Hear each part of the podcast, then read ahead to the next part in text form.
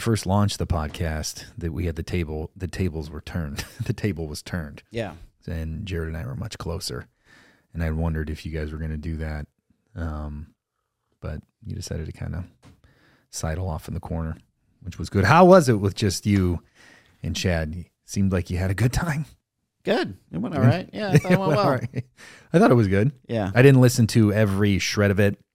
Um, I am almost done with your series uh, completely. Yeah. When, when I took the time, I think I told you that in text. Like I'm, I just backed out of everything because there's no way for me to be at home and watching the live stream and not, Yeah.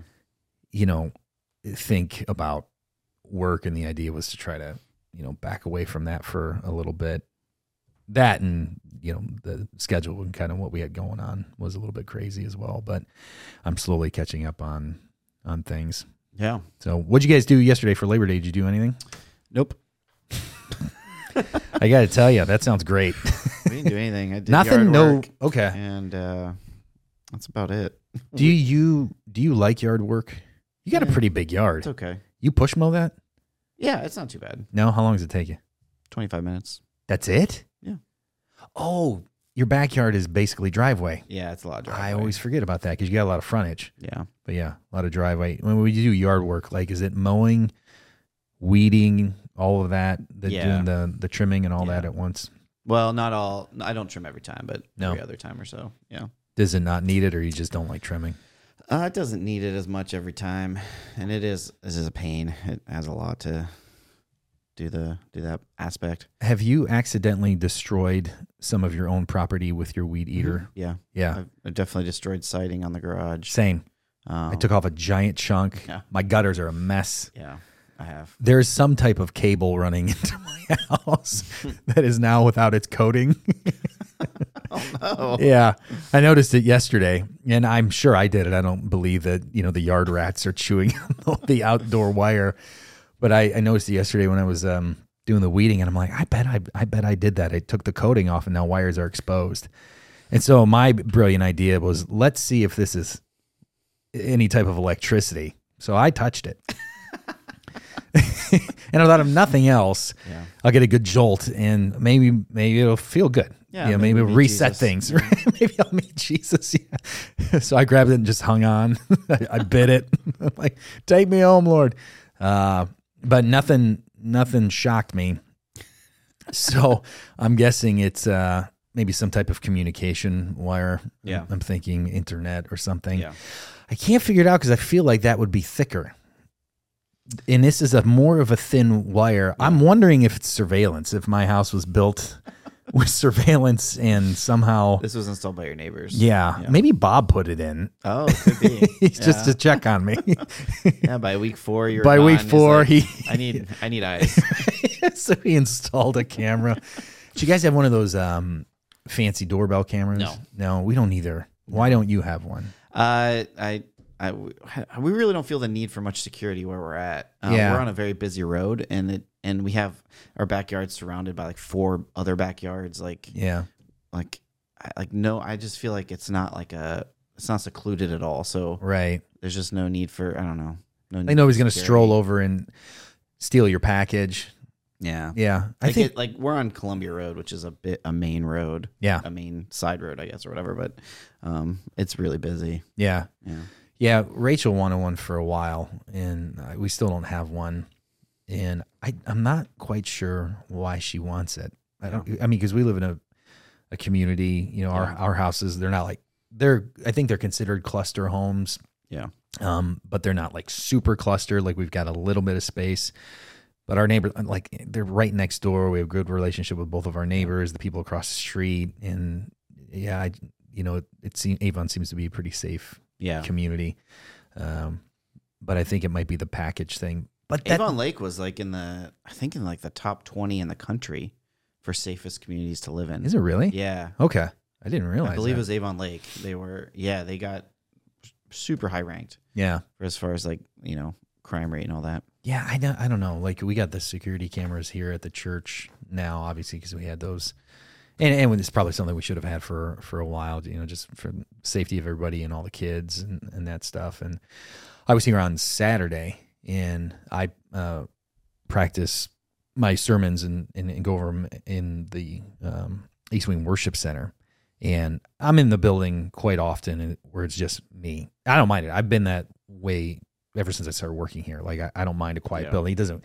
Some people are like, "Oh man, it would like creep me out or something." I, I don't find it that way at all. I feel very comfortable here. And but I was preaching and I heard it what sounded like a door open and close in this area and uh, the East Wing hallway. And so I opened the door because I didn't want I, I can't practice in the in the main worship center. There's too many people walking by. It's strange. We've talked about this. Yeah. Like it's hard to because you go over your sermons as well. Like you preach them out loud Yeah. um, before we before you do it. But like if I'm doing that and someone is just like you know uh, working in a room nearby, I feel embarrassed for some reason Yeah. because it's like you're workshopping it. Like I'll start to scream, you know, I'm like, yeah, well, that's not going to work. Let's and, and then it'll stop, and so it's just a weird thing. Yeah. So I'm like, let me see what's going on here because I don't know the schedule. If you know, American Heritage Girls has a meeting or something. So I look, and there's n- there's nobody, like absolutely nobody. And I, what was that sound? And I get I get done. I was nearly done anyways, and I go to my office and I shut things off. And so I left about 15 minutes after I heard that sound. And I'm driving down the highway, and I was on the phone with uh, Rachel trying to see if she needed me to you know bring anything home. And my windows unrolled, and a fire truck was going by, super loud, sirens going, the whole thing. Put my windows up, put the windows back down. As I'm on the phone with Rachel, as I pass that fire truck, Bob is calling me, and uh, I'm like, you know, I'll I'll call you back. And so I answer the phone, and Bob's like, "Are you at the church?" I said, "No." He goes, "All the fire alarms are going off." Hmm. I said, "What?"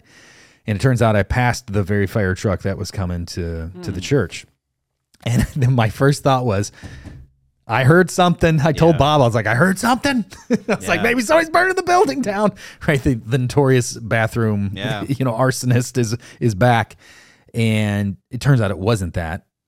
It was you've got these HVAC units, and all the HVAC uh, units uh, near one of the vents have a detector that detects smoke in case the HVAC unit starts to fail. And one of those was going off, uh, RT3, uh, unit number three.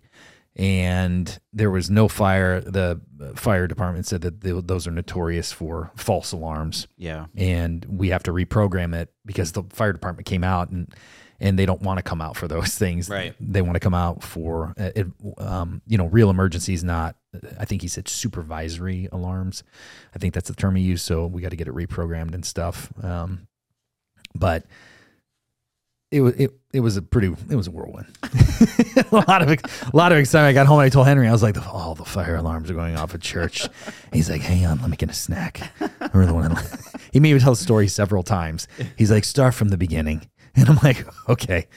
So yeah, needless to say, needless to say, I uh, was grateful, and then we ran the the unit. You know, grateful there wasn't a fire certainly, but then you know Bob ran the unit the rest of the day to make sure that it wouldn't go off because you kind of feel like that would happen on a Sunday morning Yeah. and and weird Oh, yeah. everybody out. The the alarm system is unreasonably loud. I didn't realize like I've never heard them. We yesterday was that yesterday or today? Today, it just bursted for a Yeah. second. Yeah. This was going on for like ten minutes. Yeah. and I'm like, oh my goodness gracious, I can't I can't handle it. so, but I thought we've got all these cameras. Yeah. So if someone did Yeah. set the building on fire, We would know we would know. every room. Right. I made a joke that uh, did not hit with the fire department. they were like, it's coming from that unit up there. And they're like, you know, maybe uh, if some dust gets pulled in. And I said, well, that's my smoking spot. And they uh, just looked at me.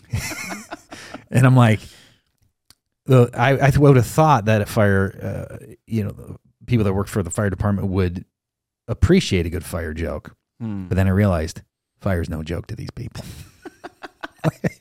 They're probably already soured that they're here for basically they a didn't non-call. yeah, they they they didn't seem sour they were they were great they were very Yeah. kind they just don't uh, they didn't care for the joke And it, might have been them that the alarm had been is still going off in the building and we're outside and i'm kind of yelling it like ah funny guy Yeah. and they're just like just can you not do that right now so I needed the fire department yesterday. Did you? I was burning a fence. Um, intentionally or was it your own fence yeah, so we had a just our, our neighbor. Um, pizza by robert guy Our neighbor took out a tree on our property line, and it it kind of took out a bunch of fence with it that was kind of old and rotten anyway. So it's been sitting there for a couple months. Yeah. So I finally like hacked it up, chopped it up, and put it in our like fire pit in the backyard. Okay. I'm just loading it up, trying to get this thing burned. And, Yeah. and uh, a gust of wind like just blew the flame Oh no. into my face, and like Yeah. my eyebrows were singed. My Did they? Oh. oh yeah, my, Wow. My uh, eyelashes, my mustache, like you could see, is all.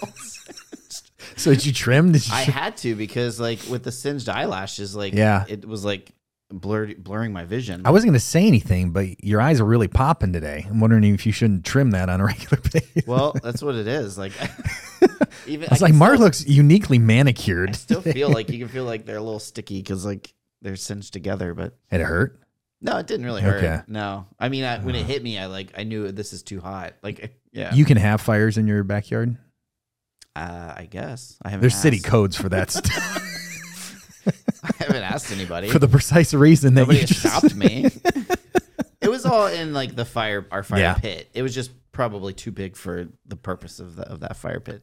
did. Did you do anything with the fire? Hot dogs? No, because the the the, pe- the fence was painted, and I, Oh. I couldn't. You can't like Oh, that's right. over that. Can you burn painted wood? I did. it burns really well, actually. I am so sorry if this podcast gets you fined in any way.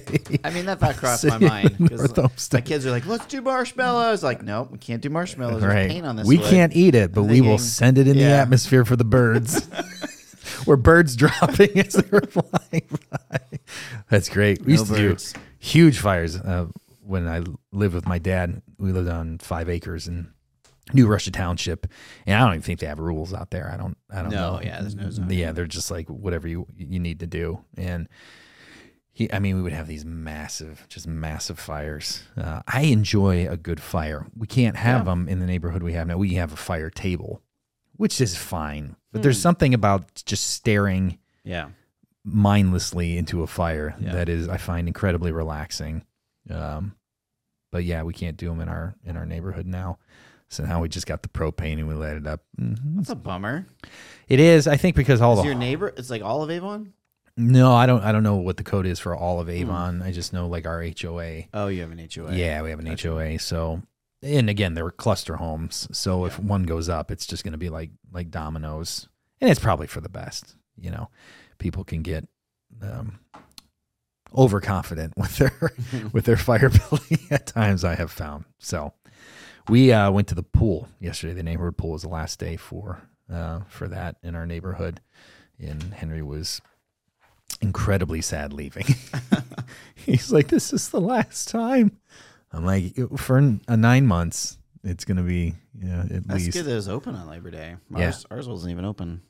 You guys do the Westlake We do the North Olmsted Rec or Center. or North Olmsted. Yeah. yeah, I always I keep forever. I thought you guys lived in Westlake because it's so close to Westlake, yeah, and Brandy worked in Westlake for yeah. for a the other side time, of the streets so- Westlake from where we live. Yeah.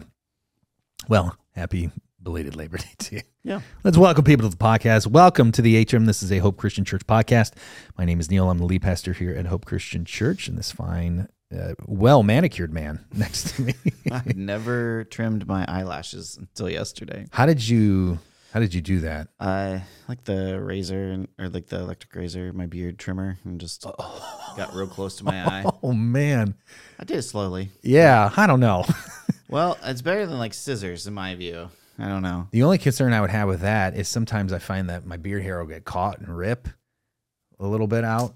Yeah. Yeah, that's oh boy, that's good. Anyways, what's your name? What do you do? My name is Mark. I'm the adult pastor. and welcome. And welcome. and welcome. It's good to be back. Uh, I haven't podcasted in six weeks.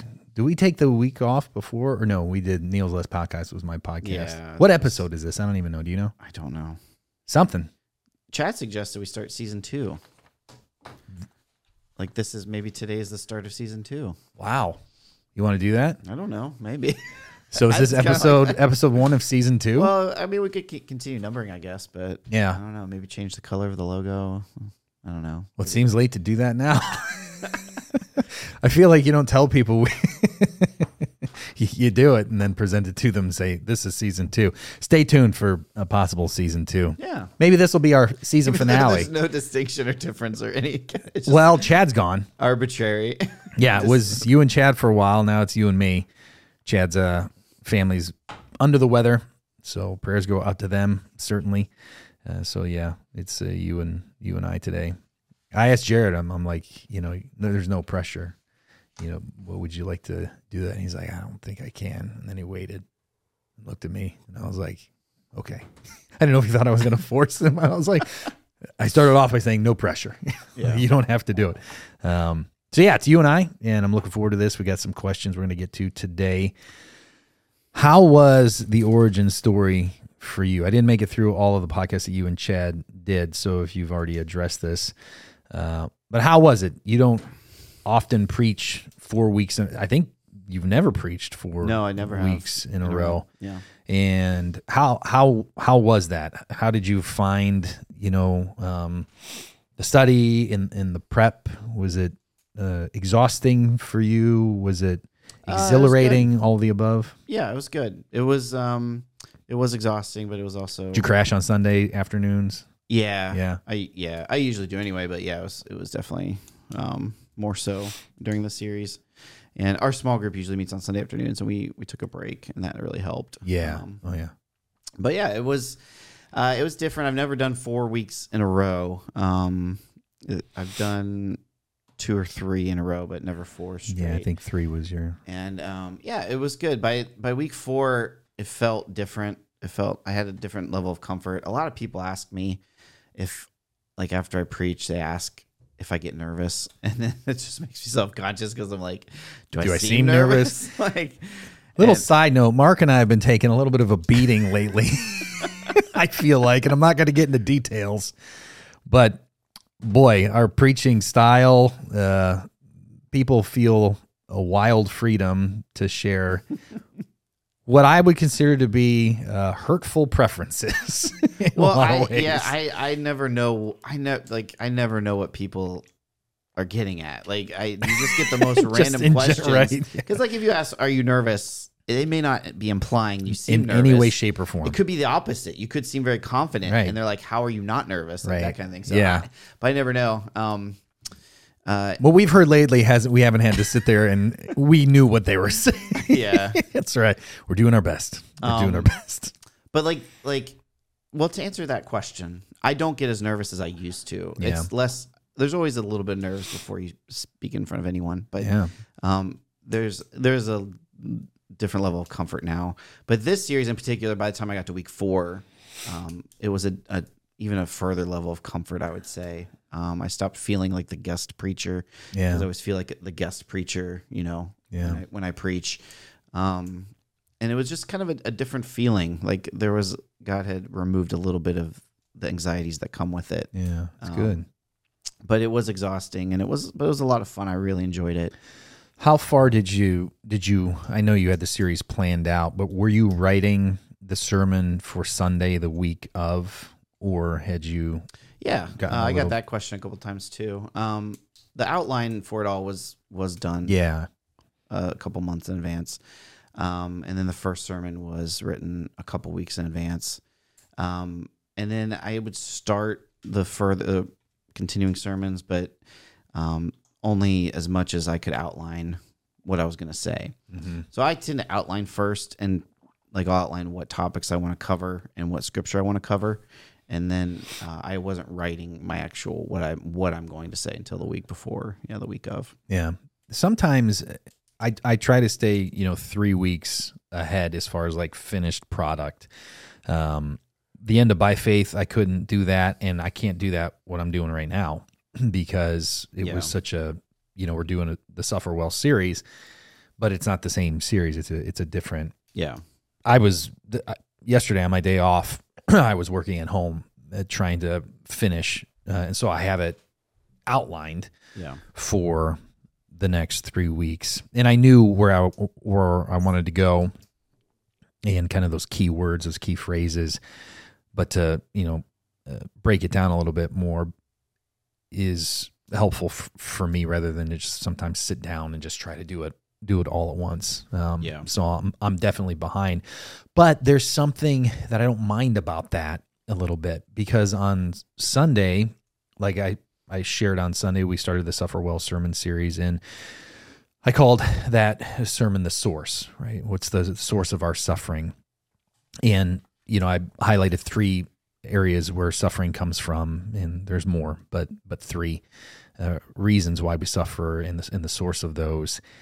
And as you get feedback from the sermon based on content, not based on preference, but based on you know content, how the content is hitting people, I find that that can help me kind of craft for the next week because you've got a little bit of an idea. You can take the temperature of of the church, check the pulse of the church, Yeah. and say, okay, you, you know, this needs to be a little bit, you know, hotter here, a little bit colder, and it helps. It can help sometimes. Uh, I love being ahead. I feel more comfortable if I'm ahead, and I'm always willing to change. Uh, certainly to shift those things around, but there's something nice about having that feedback and then taking that and immediately applying it and not having to undo what you did. Yeah. Um, but it is a little bit more for for me. It's more cramming.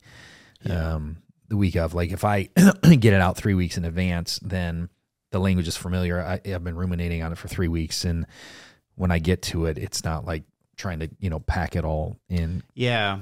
It, I don't. If I did it every week, if I was having to do it year round, I, I don't know what my ultimate approach would land on. It would, probably would look different, uh, but not. But not. I wouldn't. I don't think I'd write too far in advance. Probably no more than two weeks. Okay, yeah, Because most by the time I go to write, most of what I want to say is already written in my head. Because I, Yeah. I I write a lot in my head before anything's written same, down. same. Um, and so it's not technically writing, but like I'm I process You're almost dictating to yourself. kind of yeah.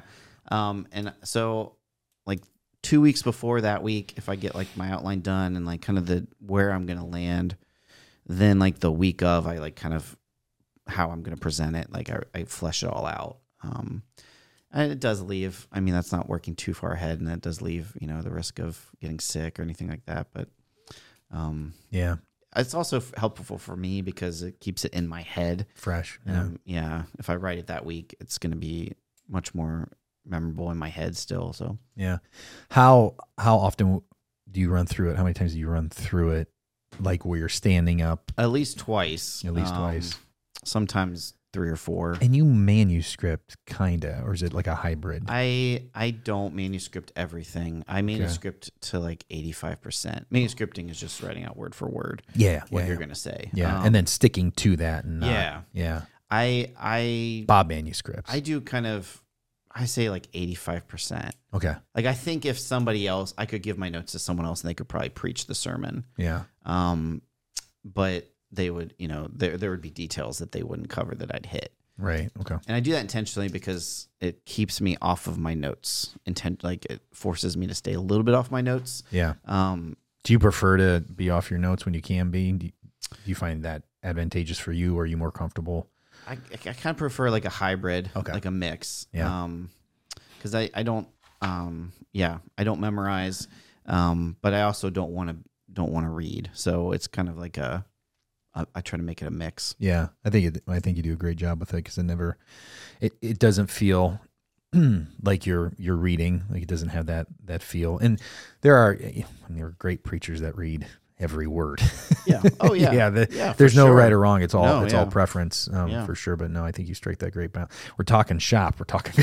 this is, I like craft talk. Yeah. I don't know if anybody else does. Um, well, thank you for doing that, and th- you- I am so thankful. Uh, One of the things that I thought of as we were kind of experiencing some very, uh, you know, last minute unplanned changes in regards to Rachel's health and, and what we're having to do. I have such great peace and, and confidence knowing that you know all of our staff can rightly handle the word of truth. You know, you're you and I do the majority of, of the teaching, and I, I thought I'm almost done. But what I've um, heard has just been it's been great. I think I told you like that you just even your first one, like there was just this moment where I'm like, I never thought about that. That's fantastic, and and it's I love that we can all read the same text and and come up Um, certainly not with our own interpretations, but uh, certain things are highlighted. The Holy Spirit seems to highlight certain things uh, for us, and that's that's the advantage and dare I say the necessity of you know having multiple voices in the pulpit.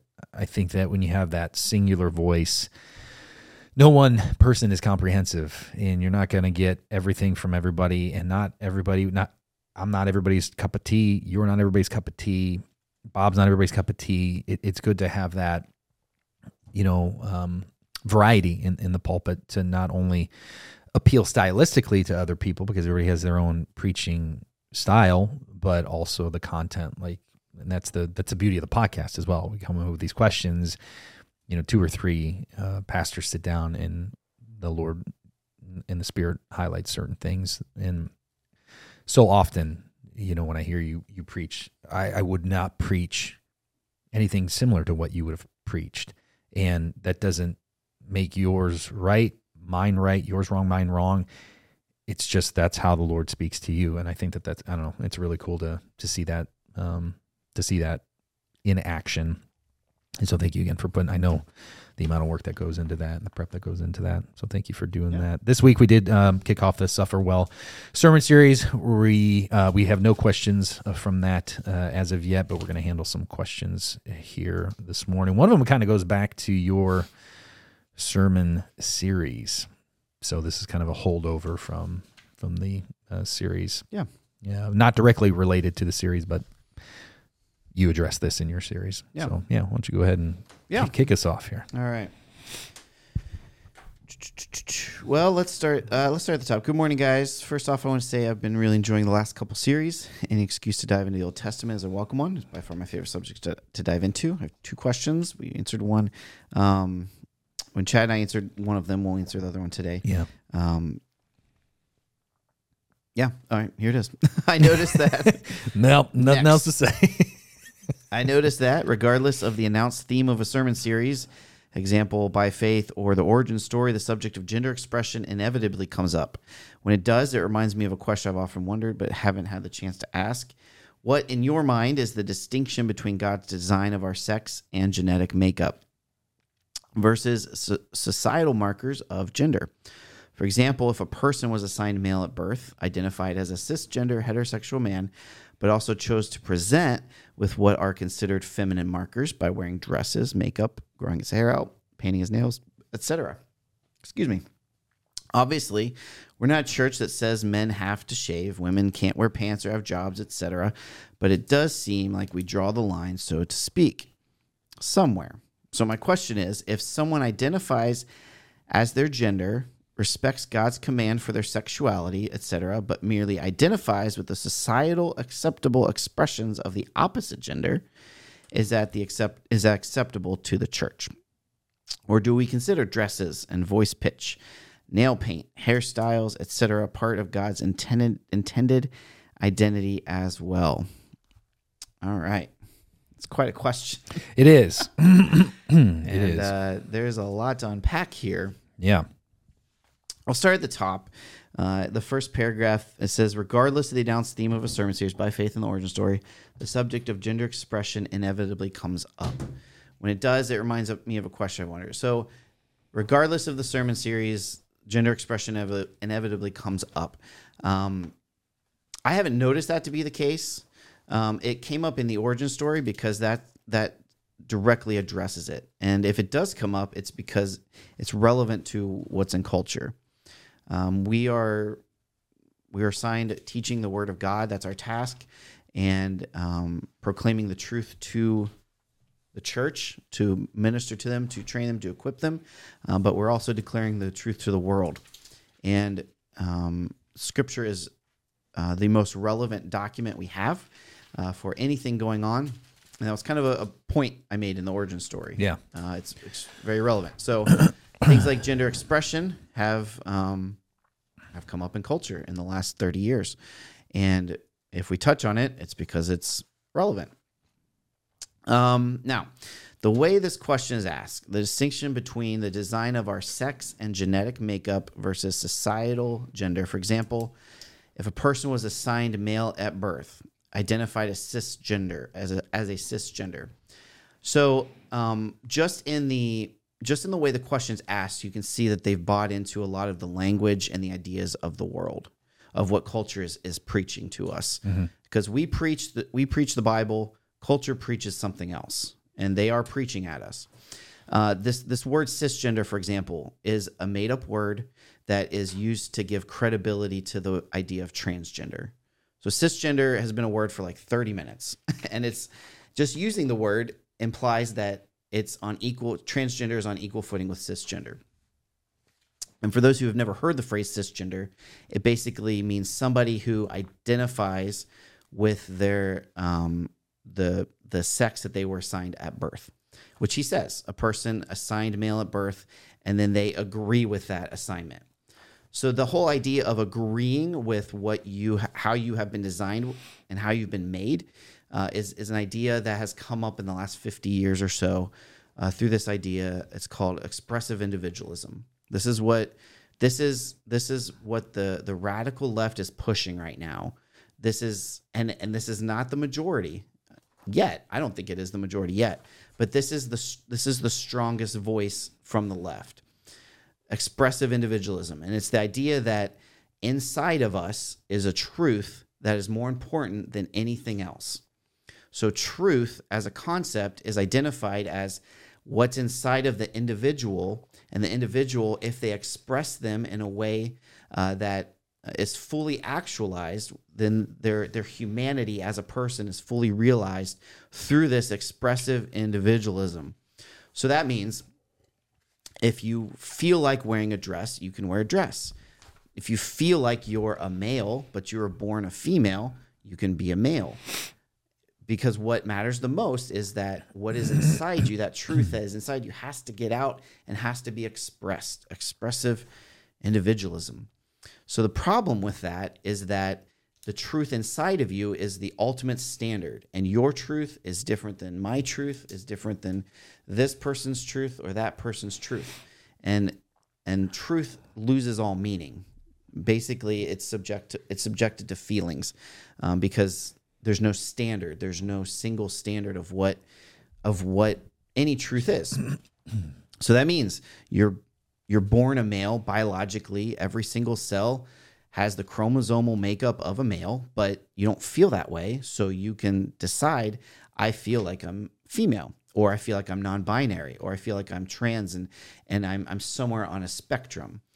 Um, and further, um, the reason why the reason why there it's it's such a an ordeal right now is because uh, it's not only that a person can feel that way. They have the right to feel that way, but society as a whole has to affirm it um, because expressive individualism individualism requires that society affirm everybody's truth. So just th- and if you think about that logically for a while and you actually like meditate on that thought like everybody's truth is going to be affirmed then that that breaks down every single barrier every every single barrier has to be destroyed to the point of biology. It eliminates truth and, and even the, how you would define truth. Right. Like The- you, it, right. Truth. The word truth loses all meaning. If everyone has a truth, Right. and everybody has to affirm truth, then it leaves the question: What is truth? It, it wipes the. It, it renders the word void and null. Right. So that's what this question is rooted in. And the, the vernacular being used is is that language from the world. That these phrases like I agreeing with your assignment at birth. Like that concept is has been around for like maybe 40 years. Yeah. like like we have you know thousands and thousands of years of living with the reality that we're made male and female and now we have the choice to agree or disagree with our even our biological makeup uh, which is a, a radical idea a truly radical idea so now we're we're talking about so he's asking about a person assigned male at birth identified as a cisgender heterosexual man. So there's that idea that as we grow, as we mature, we we truth needs our approval. It's even in the it's even in the question. So whether however we're born, ultimately depends on whether we identify as that. So whether we identify with that truth or not, um, it's up to us. So we are the ultimate. We're the final say. What, however I'm born, I can decide however whether I'm a male, female, whatever spec on the spectrum, and somewhere in there. Now, we still, however, live in the reality. We still live in the residue of a Christian society. Uh, we still live in the the. We still see largely the the male female binary is still largely present, and people agree with it because that's what we have lived with forever.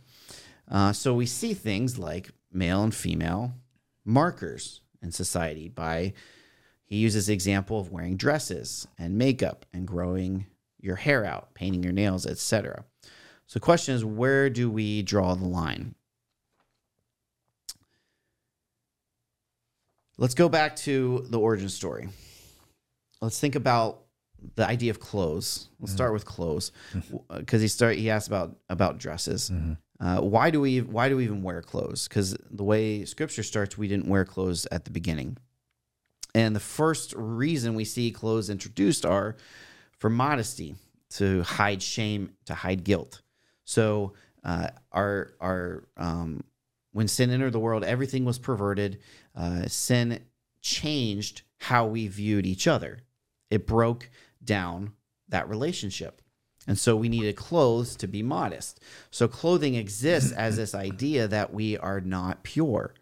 We and it's a continual reminder. We see clothes on we still wear clothes today because we still have sinful natures. And every one of us is a sinner. And so every one of us wears clothes. No animals are wearing clothes. Mm-hmm. So clothes first and foremost are I disagree with that. you disagree with animals wearing clothes? No, some people make their animals wear clothes, and I disagree with them doing that. Yeah. I don't like dogs in raincoats. like, They've been given a coat. right? It's beautiful, and you're covering it up with yellow vinyl. LL Bean. They were built to be outside. Our cats were outside yesterday, and Rachel was like, "I love that they love outside," and I'm like, "That's where they're supposed to be. Yeah. like they shouldn't be in the house. Yeah. like, anyways, I digress. Go ahead. You I digress. thought that I thought that last night. My cat like sitting there staring out the window. It's so on the sad. table. I know. And I was like, we were in the living room watching TV. I was like, he could come in and watch TV with us. And he's sitting there choosing just to like stare out the window. Right. Like he's longing for it to be outside where he wants to be. Right, It's that's like, where he's supposed to there's be. nothing going on in our backyard and it's night and like he can randomly see like a squirrel every once in a while. We'll see our cat's personalities change. Like our one Yeah. cat owl, like he'll get out there, he'll start to be more more loving. He's it's it's Henry. He's not he's a great cat, and Henry can just manhandle him, and he just takes it. And Yeah. I'll sit there and I'll pet him like crazy, and he'll take it, but he doesn't purr. Henry just looks at him, he starts purring, but he gets outside, he's purring for everybody. Yeah. And I'm like, this is because he's happy. Yeah. He's like, I should be out here. And then a bird flies by. And then you realize that if he weighed 300 pounds, we would have been dead day one. Yeah. Like they are unbelievable predators. but we've never put him in a jacket, though. I hope I'm not offending anyone with that. I'm sure Maybe I it's am. an maybe it's a sign that they have sinful pets. That could be. They're clothing their nakedness. yeah. So clothes, uh, clothes, clothes serve a purpose. They serve a functional purpose because they protect us sometimes from the elements. Because that was also introduced by sin, the, the idea of harm and pain and suffering, um, and clothes help with that as well. That's why you wear work, work boots on the on the job site. That's why you wear a jacket when it's cold. Exactly. Um, but the first purpose of them was modesty, and that purpose still exists today. So that is the first purpose of clothing for anybody is modesty Yeah. because modesty uh, directly correlates with our sexual purity, and that we've you know that's harped on in the New Testament how important sexual purity is. I'll start wearing longer shorts. I'm hearing you loud and clear. Okay, good. so, all right, so we don't need the intervention. no, that's good. Okay, good. I was hoping that would it would go this way. but uh, there's there's also something deeper here. We do everything to the glory of God. Everything, whether you eat or drink, or whether you put on a bracelet or a necklace, you do it to the glory of God. So how we wear our clothing is going to be done to should be done to the glory of God. We look through society, we look through culture. Well, let's start with scripture. Deuteronomy 22 5 the Old Testament law, God laid down said a woman cannot wear a man's cloak a man cannot wear a woman's cloak. Transvestitism is forbidden. In fact, it's called an abomination to the Lord. Um, that that concept, that idea, is rooted in the origin story because it's rooted in God's created order that He made us binary, male and female, and so our uh, expression of that, to borrow his term here, uh, does present in society and culture. And he's right to notice that there are feminine markers, just as there are masculine markers. In our American culture, dresses versus suits. Women wear dresses, men wear suits. Um, however, throughout different societies, different cultures, it's been different. Um, just the just what we looked at, just what I said in Deuteronomy 22, cloaks. We don't wear cloaks anymore. You don't. Uh, my cat does. Oh, Frank. we were going through old photos and we found a picture of Frank. what? Yeah. A picture of my cat. Yeah, because we were at your house and we found Frank's uh, pink nose to be adorable. So Rachel took a bunch of pictures of Frank and we were cleaning stuff out. We're cleaning out our basement right now. And uh, we found a photo of Frank and I was like, oh, Frank. Hungriest cat I've ever met. Oh, he was a big cat. Yeah. Yeah, he's a good guy. Yeah. So that means throughout time, throughout society, throughout everything, um, there's different different expressions, so to speak, of what is masculine, what is feminine, but there is a difference in every society, Yeah. and that is that is God honoring because God is that expresses, to borrow their term, the intended order of creation, male and female. And what we're seeing now with this expressive individualism is that with barriers being torn down, that iconoclastic attitude, um, every every limit or every restriction on us needs to be removed. And what that's leading to is androgyny. It's not leading toward men being women and women being men. It's leading toward everybody being everything. Mm-hmm. And this idea of androgyny is directly opposed to Deuteronomy 22 5. Mm-hmm. God does not want androgyny. He wants male and female, and he wants that distinction because that distinction is a picture of Christ in the church. So it's a representation of the marriage of Christ between uh, between Christ and the church. And so when everybody is everything and and there's no longer distinction there, it's it's softening and lessening the expression of the glory of God in the created order. So I don't mean to interrupt you for a, a second, Yeah. but um, and, and then you can keep going. But before we get too much past Deuteronomy, Yeah. the the argument that you're you hear, and that likely maybe somebody might follow up with here is that well that was the Old Testament, Yeah. Like that that was the old law. Is that you know a universal truth that carries through the New Testament to where we are at today? Yeah. or is that was that a cultural command that and maybe even a, a like a covenantal command that doesn't carry through like uh if you've got a skin disease leave the camp Right. type of thing Right. so thoughts on that Yeah, my thoughts on that is we true we are not under the law. We are uh, under grace. Um, however, um, that is a, distinction. God's when He says I, I'm that's an abomination to the Lord. God doesn't like that because it's rooted in the origin story, which is a universal concept. Um, and, and it when, when we think about our how we express ourselves, so to speak, or what we wear, what we do, we do it to the glory of God um, in First Corinthians 9, 20 to 22, I became all things to all men. So you can take that and say, well, I'm going to become all things to all men. These, uh, these individuals struggling with transgenderism or this idea of expressive individualism, you know, they're painting their nails, they're wearing dresses, they're, they're expressing themselves in that way. Maybe I should do that too. I should, you know, paint my na- na- nails and wear a dress so I could reach them for the gospel.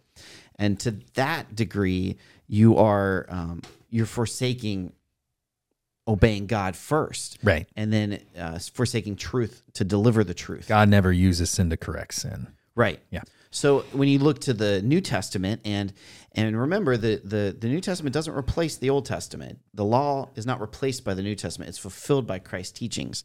And when we get to Christ's teachings, he that we see in the New Testament uh, a de-emphasis on what we're wearing.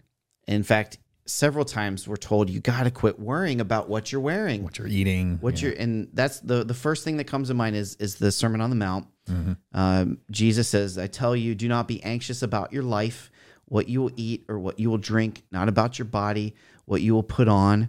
Is not life more than food, and the body more than clothing? Look at the birds of the air; they neither sow nor reap nor gather into barns, yet the heavenly Father feeds them. And are not you of more value than they?" Which of you, by being anxious, can add a single hour to his span of life? And why are you anxious about clothing? Consider the lilies of the field, how they grow. They neither toil nor, nor spin. Yet I tell you, even Solomon in all his glory was arrayed, not arrayed like one of these. But if God so clothes the grass of the field, which today is alive and tomorrow is thrown into the oven, will he not much more clothe you, O you of little faith? Now he's dealing with anxiety there. Jesus is talking about anxiety and worrying, but it goes hand in hand because anxiety is kind of the first step of this, of considering and putting the emphasis on what we're wearing. Uh, and he said, "Look, it's not, it's not about what you're wearing. It's not about your external adorning." And the the the rest of the New Testament, when we when it tou- touches on clothing, uh, Paul will touch on on our external adornment.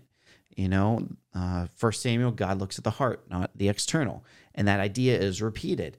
Uh, let's go to First Peter three. This is a section that's addressed specifically to women, and historically, women have a greater concern for what they're wearing.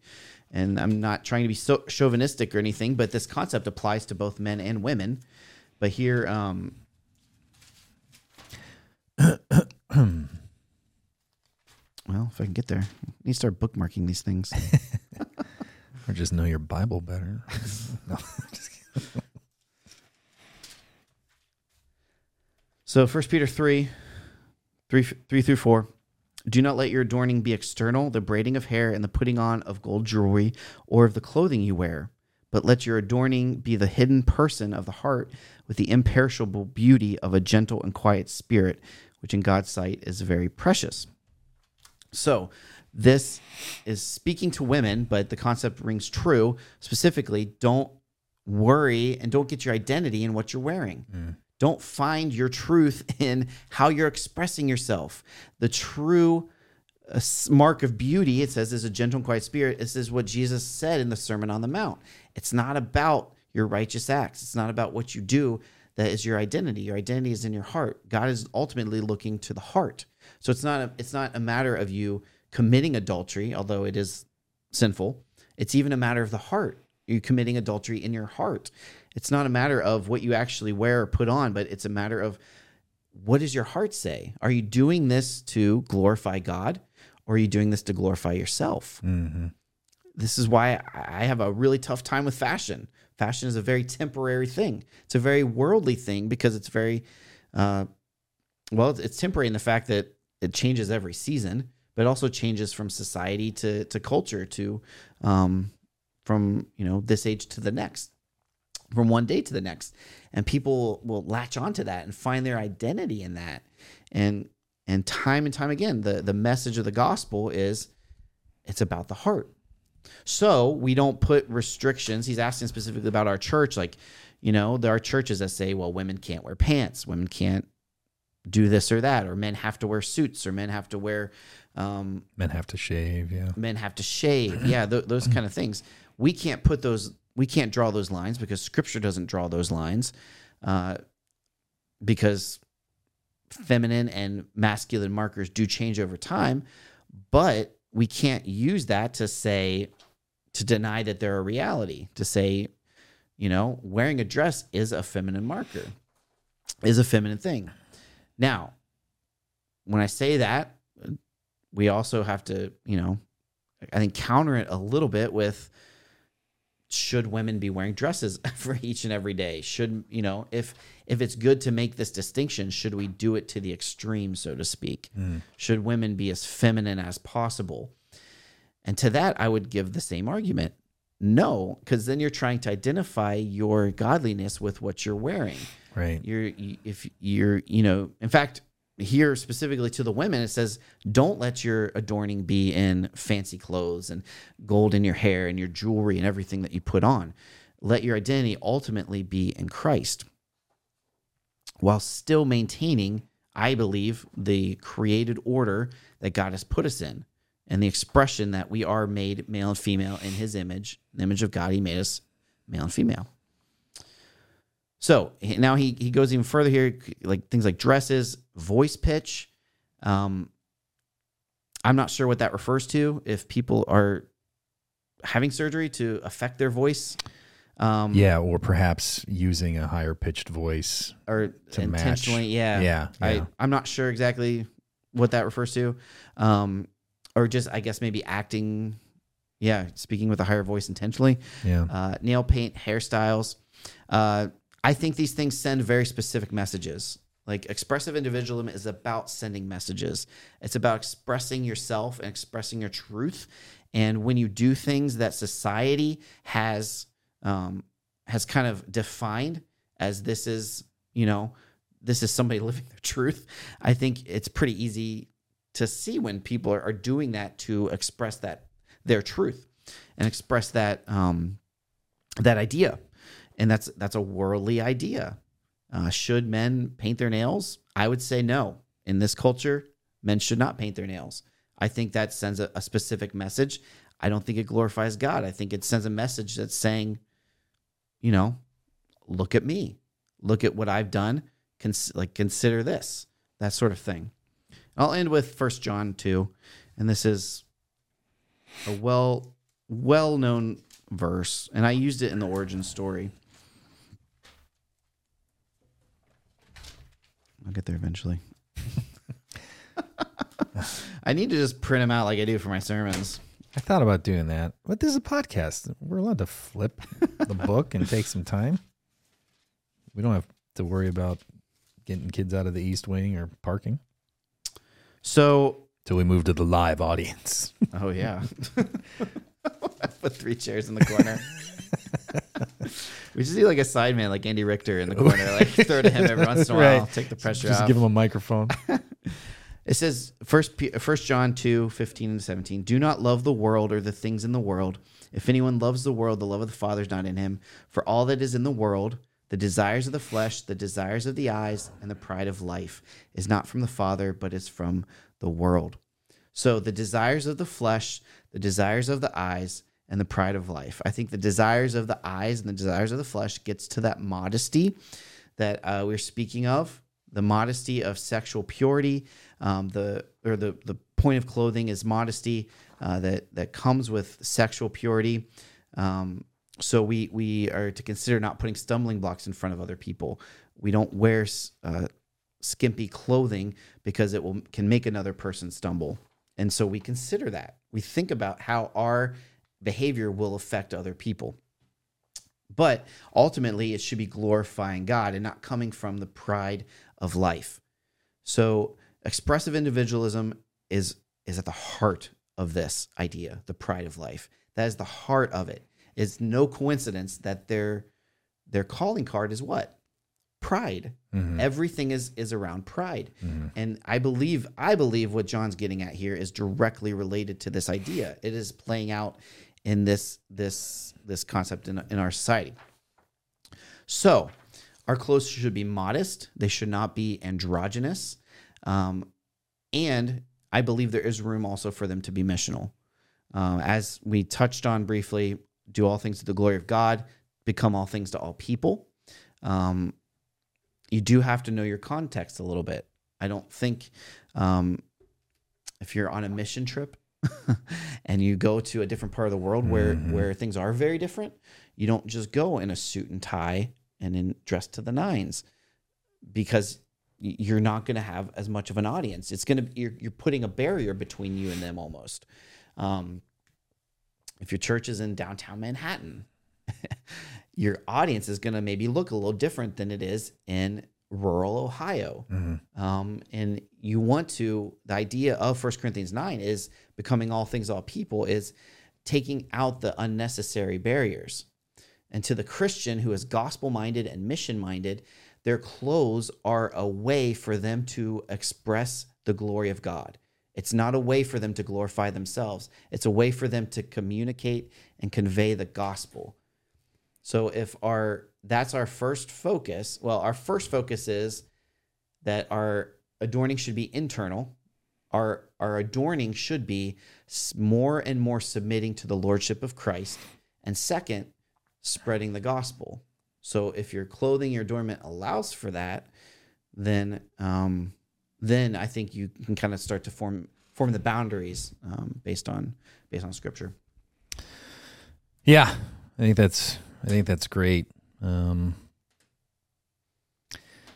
questions like this, uh, I find uh, to be challenging, not necessarily because the answers aren't in Scripture and they're not given to us, uh, and I can't get inside this particular listener's head certainly and you, you don't know intent so i want to be careful not to ascribe anything to this this listener Right. but but what we've got here if a person is assigned male at birth identifies cisgender heterosexual male but also chose to present what is considered feminine this is a unicorn i mean let's just be honest here Yeah. this is not this is such a rare thing i've never even met somebody i'm not saying that um, obviously there's what how many billion people in the world these days six Yeah. seven billion people in the eight billion people Yeah. in the world these days it's possible but when we start we start trying to reduce to these unbelievably unique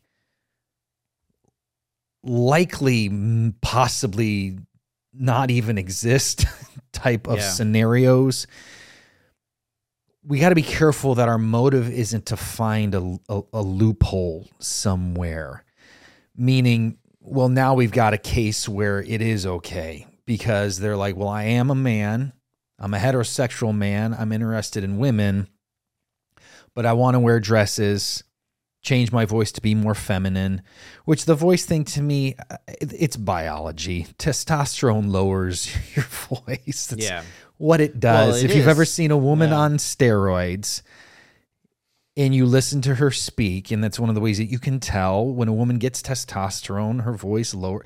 So like these are just some of these are just is just biological. But when we start to really reduce this down and try to find that singular thing we really got to mind our, our heart here. Like are we are we really trying to to match up culture with god's word do we really want to just take the bible and fold it and, and fit it neatly into culture?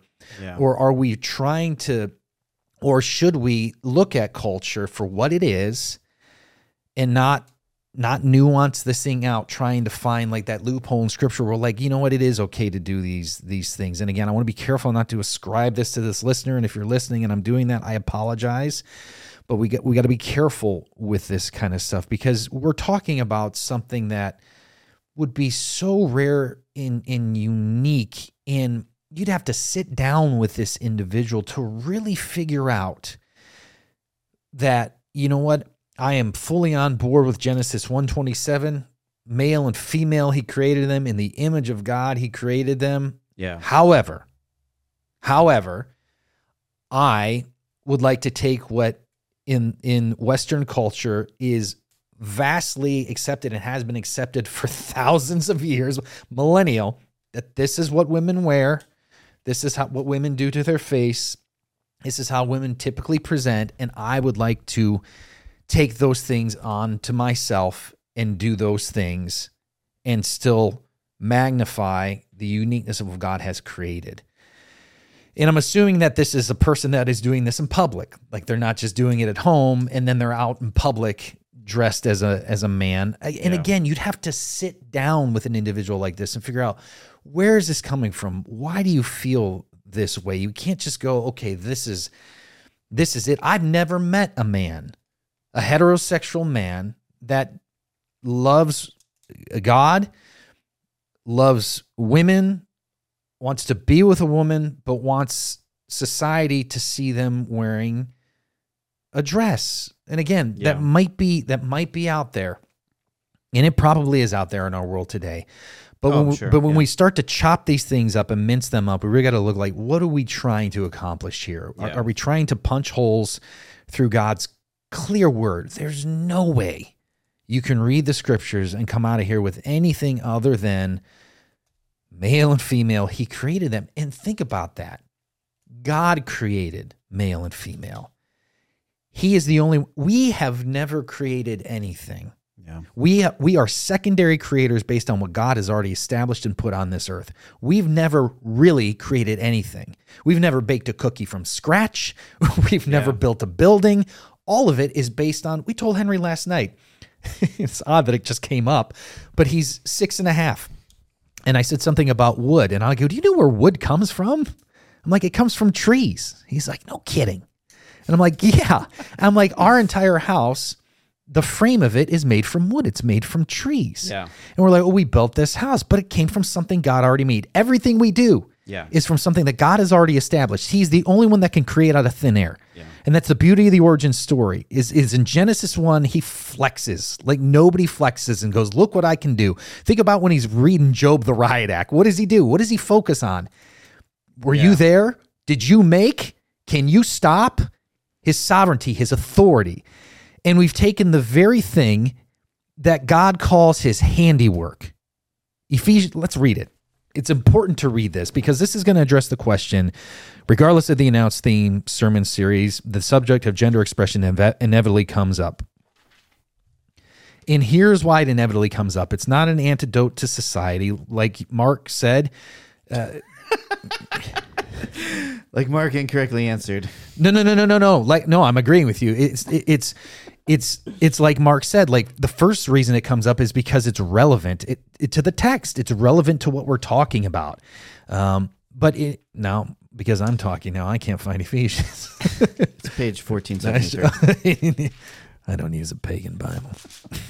I think that's a silly thing. Ephesians 2, we'll just look at it. For we are his workmanship, created in Christ Jesus for good works, which God prepared beforehand that we should walk in them. We are his workmanship. Some some translations say masterpiece, some say handiwork. What does this mean? When you think of Da Vinci, what do you think of? The Mona Lisa, right? When you think of George Lucas, what do you think of? Star Wars. When you think of William Shatner, what do you think of? Star Trek. When you think of Michael Jackson, what do you think of? Thriller. Everybody's got their masterpiece, that thing that put them on the map. Their best, their very best. We are the only thing that God created that was created in his image. We are his masterpiece. We're the very best of his creation. And what society is doing is trying to diminish and demolish the very best. They're vandalizing the Mona Lisa. Absolutely. And they want the rest of the world to just sit back and be like, well, that's fine. If you feel like Mona Lisa needs a mustache, or let's give her some horns, or let's remove her ear, let's vandalize the Mona Lisa. Let's rewrite Thriller. Let's rewrite Star Wars. They've tried doing that. It's not working out that great. yeah. But, and I know these are very simple examples, but the reason it comes up is first and foremost because it's relevant to the series and it's in the scriptures. And we don't just skip over things uh, because we don't want to address it. Number one. Number two, society is pushing this in a unique way. Number three, it is an abomination to the very masterpiece that the Yeah. God of all creation calls his best work. And society is chipping away. They're not just chipping, they're taking sledgehammers Yeah. to this thing. Only God can create. God created male and female. That's it.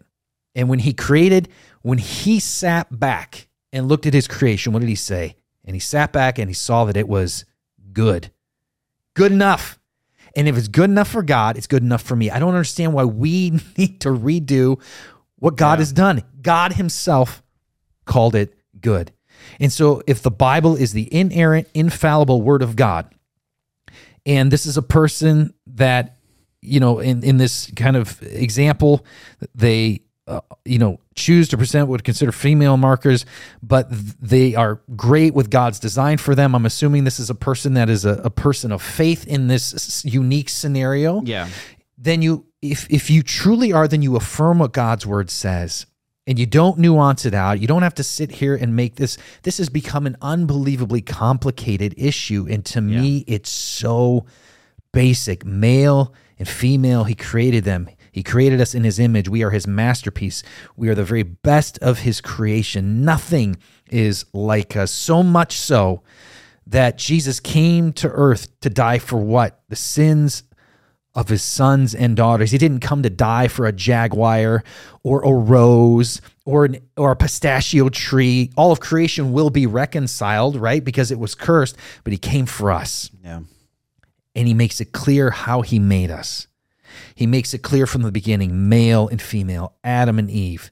And when sin entered the world, all of that foundation started to shake. It didn't take long before polygamy was around. Right? It's just let's let's shake things out. So the reason we don't do this number 1 is because it violates God's word and you did a wonderful job with that. But it also causes others to stumble. There is no way in western culture that the majority when we talk about causing, causing other brothers and sisters to stumble, we're talking about the church. Mm-hmm. Within the church, I can't be like, oh, a faithful follower of Jesus Christ, I love Jesus, subscribe to the whole literal truth of God's word. But on Sundays, I want to express myself and wear a dress. If a man walked into Hope Christian Church wearing a dress, it would be disruptive. It would be causing the body to stumble because, again, for thousands of years, based on modesty, and we don't know this, but who made the first clothing? Adam and Eve did their best, right? Yeah. Then what did God do? He, you guys stink at this. Yeah. I, I got this. So he kills an animal, takes the skin, and he clothes them. I would bet everything I have if I were a betting man that Adam and Eve's clothing probably looked different. Because based on modesty, women need to cover up things that men don't. I've had to explain this to my son at the pool. Yeah. Why do you not wear a shirt, but mommy does? Modesty. Those parts probably early on. A woman's breasts, probably early on. That's part of their what we know as private areas. This is what we tell kids: don't don't let anybody touch your private parts. And for women, those parts are different than they are for men. I don't know when that started. And again, this is cultural because you see other cultures where women are bare chested and seem to wear the same things that men do in certain countries. Absolutely. That's not how it is in the United States. And I wonder, again, there's no way to know, but I, I would imagine that God likely made their clothing differently. And I can't confirm that. We don't want to hang everything we have on that. But in this culture, if a man wears a woman's clothing, if a man is wearing makeup, it can cause those around you to stumble. So, for that very fact, from what we see in scripture, you wouldn't want to do something like this. But the reason this comes up, and I agree with you, Mark, it I don't believe, and I'm the one who writes the majority of the sermon series. It did come up in by faith when we talked about, I believe, it was Moses' parents Yeah. and uh, that perhaps might have seemed like a left turn. But if uh, the person goes back and listens to, you know, you have a a Pharaoh decreeing that you break God's law, and we have a society that is decreeing that for us. We no longer sit under Pharaoh. Now we seem to sit, and this is a good example of sitting under societal rules. We don't honor our president. We don't really honor our laws. The majority of us can't even do 35 and a 35. We don't care what the sign says. We just kind of do what we want. I talked on Sunday about texting and driving. I would probably, I would imagine that the majority of the people that come to this church still text and drive, still use their phone. You're not even supposed to have your phone in your hand. Yeah. And that is the law. And we just disregard that. So if we disregard those laws and start to feed into societal laws, our own laws, I'm air quoting for those that are listening, that's when you see the breakdown of the very foundational thing that God in his word through his servant Paul calls his workmanship, Yeah. his Mona Lisa. It has to come up because because this what we are and what we're seeing in society this is is taking a direct affront on scripture Yeah. and trying to render to scripture what we are rendering to the word truth which is no absolutes at all Yeah. It's, it, it doesn't it doesn't work No standards. so where do we draw the line as a church we draw it where the bible draws it and um I think that that's that's the only way you can move forward because it's a matter of time before society starts to pervert other things. You and I were talking about. I don't remember. Uh, I don't believe I mentioned this in a, in a sermon, but there are we're starting to see groups that are wanting to minimize things like pedophilia Yeah. It's because already, it's already happened. it's already happening. yeah. right? Because it's a, it's you know a disease. It's you know whatever they want to call it. It's not a disease. It's how they identify. It's how they identify, Yeah. right? And, and so now you know they are uh, underage attracted, and it's just Yeah. something. It's how they identify, and so it's a we're seeing this creep into children. like it's yeah. Well, it's Freud, mind Freud said. Yeah, Freud said that we're sexual beings from birth. So a kid is just as sexual as an adult. right? Um, so why not? Why not? Why? Well, you know what? Who who came up with this idea of the age of consent? That sort of I, that idea. Yeah. Religion or morality comes from religion. Um, yeah. Any final thoughts on this? We can. We probably got time for Uh, one more. Just you know the, the way the word the way it's asked, the way it's worded, this question assumes a, a difference between sex and gender. Yeah. and that's that's a key distinction that that, that needs to be established when you're discussing this at all. Which is also a, a fresh idea. is a very fresh idea. The idea of gender is originally a, a, a- a- it's, it applies to language. Yeah. Like, language words have gender, uh, masculine, feminine, not really rooted in sexuality or biology. It's just, yeah. it's just a, a, a linguistic uh, uh, device. And so now this idea of gender being attached to humans and being separate from our, our sex, um, being our sexes, you know, what we're born, our biology, male, female, but the gender is completely different than that. That's a brand new concept. Yeah. And it's it's false. It's not a true concept. It's um it, it's it's against scripture. It's against the simplicity of the of the binary design.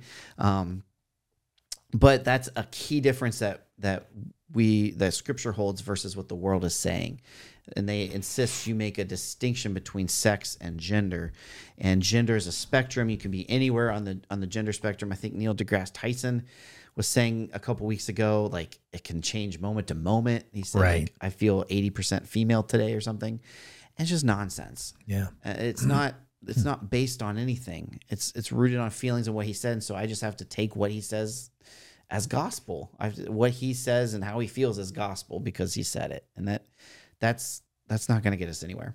So uh, that's just a key distinction you have to make that gender and sex are not two separate things. Nowhere is that concept found in Scripture. Uh, that's a very new idea. Uh, it's been around for like 30 minutes in the, in the course of history. Yeah.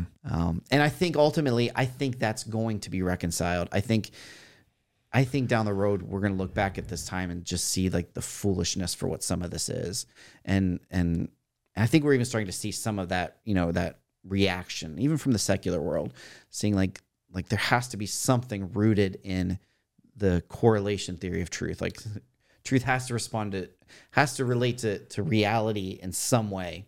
Um, it can't all be subjective. because it's not stopping with gender or you know or Right. or sex I should say where people are you know I feel like a man even though I'm a woman like it's it's moving into other other arenas uh, you know I've uh, heard stories I've seen stories where where you know people are, are identifying as as animals like this is a, Yeah. a real thing children in classrooms identifying as particular animals Mm. Yeah, age, race, species, age race species do you every you know distinction. Right. Yeah. Do you identify as white even though you're African American? Do you identify as African American even though you're Caucasian? Like Yeah, it's just starting to bleed. And, and eventually, I'm hoping that the Lord in His grace will put a stop to this. He he may not. You know, may not. He may not. And we're just getting closer to Christ's return. Yeah. Come, Lord Jesus. You know, before it gets too crazy. yeah. Um, All those barriers are, have to be destroyed. they do because because there it's a direct because you have to affirm all of that of Genesis one through three. right. It's a direct rebellion of it, and that's why I did that's why I did the origin story because Yeah. it's it's three chapters, but and it seems it goes quick, eh, but he, the distinctions that are being made are critical to understanding The entire story. everything and Yeah. how we're why we're here, what we're to think of this. Um, yeah. Well, Why don't our dogs wear clothes? Like, Right. the heavy stuff. yeah, heavy stuff. We uh when we had our cat Guthrie, someone we had seen a video uh and, and it was like, you know, put a, a Ziploc bag on your cat's feet and see what happens. We didn't know any better. You know, young and stupid. And uh so we did. it just hopped around. I thought I, I can't imagine because I see dogs wearing boots Yeah. sometimes outside, or Yeah. cats wearing that stuff. That cat was not. I could get one bag on one paw, Yeah. and it just just shook it right off immediately with the speed that I. It was like Oh yeah. Bruce Lee karate chopping or Mike Tyson punching a speed bag or something. It was just instantly off. And I'm like, yeah, I'm not going to do this. And then I'm like, what am I doing anyways? This is the damage of social media. Am I allowed to put my male dog in a in a dress? right. That's right. There you go. There you go. Uh, well, I think we got time for one one more. Let's do let's do the last one um, here.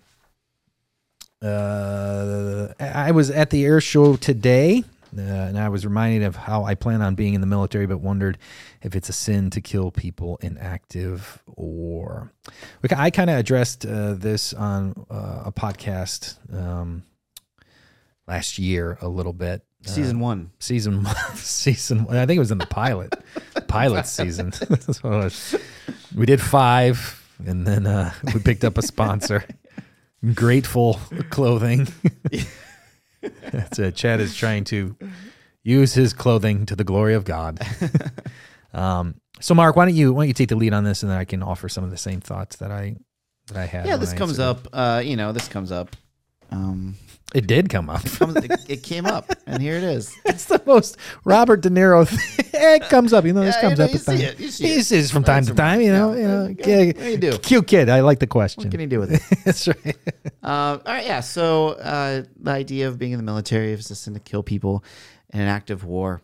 Um, my initial answer is uh, no, but it depends. Um, the the broad concept of it is the idea of armies and militaries and war wrong completely. I would say no, it's not. First Corinthians or Romans thirteen, let starting at verse one, let every person be subject to the governing authorities. This was a heavily used verse during the COVID era, Not uh, not well received. Quite. Often. used in many ways. But right. There's no authority except from God, and those that exist have been instituted by God. So we're going through the book of Luke with men, the men study, and um, and we just talked this week about uh, Christ's birth and how the census was taken, and and how you know in that story the the most well known person that's mentioned is Caesar, Caesar Mhm. Tiberius Caesar. Like he's like like the guy. It's like the Bible mentioning Biden or somebody, you know, Yeah. of that level. Yeah. But he's he's almost a footnote. Like, you know, God is having through his providence this census being taken so he can accomplish his purposes. Mhm. And it's a demonstration of God's providence over everything. Right. God's providence doesn't exist in us catching that red light. You know, we think of God's providence and we always think too small sometimes. Think, Yeah. uh, you know, we, I don't know, we drop a knife in the kitchen and it almost hits our foot. And we're like, oh, God saved me from that. Right. That could have been worse. God is, yes, yes, maybe, but God's providence starts at the very top. Right. He is the ruler of kings and kingdoms, and he tells them what to do for his purposes. And anyway, so that's that, but that's kind of the heart of, you know, Romans 13. Like, God is in control of everything. Yeah. He uses nations as his pawns. So we submit to his authority by submitting to their authority. Therefore, those who have resist authorities resist what God has appointed, and those who resist will incur judgment. For rulers are not a terror to good conduct, but to bad. Would you have no fear of the one who is in authority? Then do what is good, and you will receive his approval. So, Scripture teaches in generalities and broad strokes, um, and then we have to use wisdom given by God through Scripture to apply it to our scenarios and situations. So, generally speaking, a good government generally favors those who are good, the good, the people who behave. But it says, verse four, He is God's servant for your good. He referring to government and mm-hmm. authorities and rulers. He is God's servant for your good. So God has put them there there for a good reason. But if you do wrong, be afraid, for he does not bear the sword in vain. For he is the servant of God, an avenger who carries out God's wrath on the wrongdoer. So God has given this authority, the governments, the ruling authorities, the sword, so they have the authority to enforce crime and punishment. And um, there's also one other thing I was going to say. do as good if he's got he has got certain fear good, but if you be wrong. So we have this idea that governments are in place as a means of God's common grace. It's restricting the evil on this earth. Because without God's grace, evil would run rampant and we would kill each other. That's what it would lead to. Governments and authorities are a, a, a, step in protecting us from ourselves, essentially, keeping society manageable, livable, keeping the world from destroying itself. So we think of police, we think of the government, we think of police. I think this also extends to military and the armies that we have in place because it goes to a national level sometimes. Um, uh, conflict can go to a national level. So, military's armies are not a bad thing. I think they are very much a God ordained thing. However, part of that is going to war and killing people. The Bible says don't kill people. The Bible says don't murder people. Yep. Murder is different than killing people. Mm-hmm. Uh, murder is the um, is the the Ten Commandment. It's it's one of the Ten Commandments. It's do not murder, not do not kill. Um, now, even in do not murder, though, in that idea in the Hebrew um, concept of when that, that command was given, it includes like negligence and um, carelessness that leads to death. Um, it's not talking about intentional war because uh, we see God command the Israelites to go to war. We see God Himself go to war for the Israelites and kill um, kill people for the Israelites on their behalf. Um, and what why we don't kill, why we don't excuse me, why we don't murder is rooted in the origin story. It's rooted in Genesis 127. Genesis 127. We don't kill because we are God's image. So when we kill other people, we're killing the image of God. Um, unless it's ordained by God and he's to ha- he's using it as a means of his grace to either protect us or to glorify himself. Ultimately, it will glorify himself, uh, but it's also a means of how he protects us. So, being in the military, one is a sin to kill people in an act of war. Um, no. Um, is a sin to um, kill civilians? I mean, that's when it gets hairy. Yeah. it's a little a little messy. Um, and it- I don't want to speak in any more broad strokes and try to get into any of that, but um, no, don't feel convicted like you're doing the wrong thing going into the military, um, or because it could lead to that that point where you know you might end up killing somebody.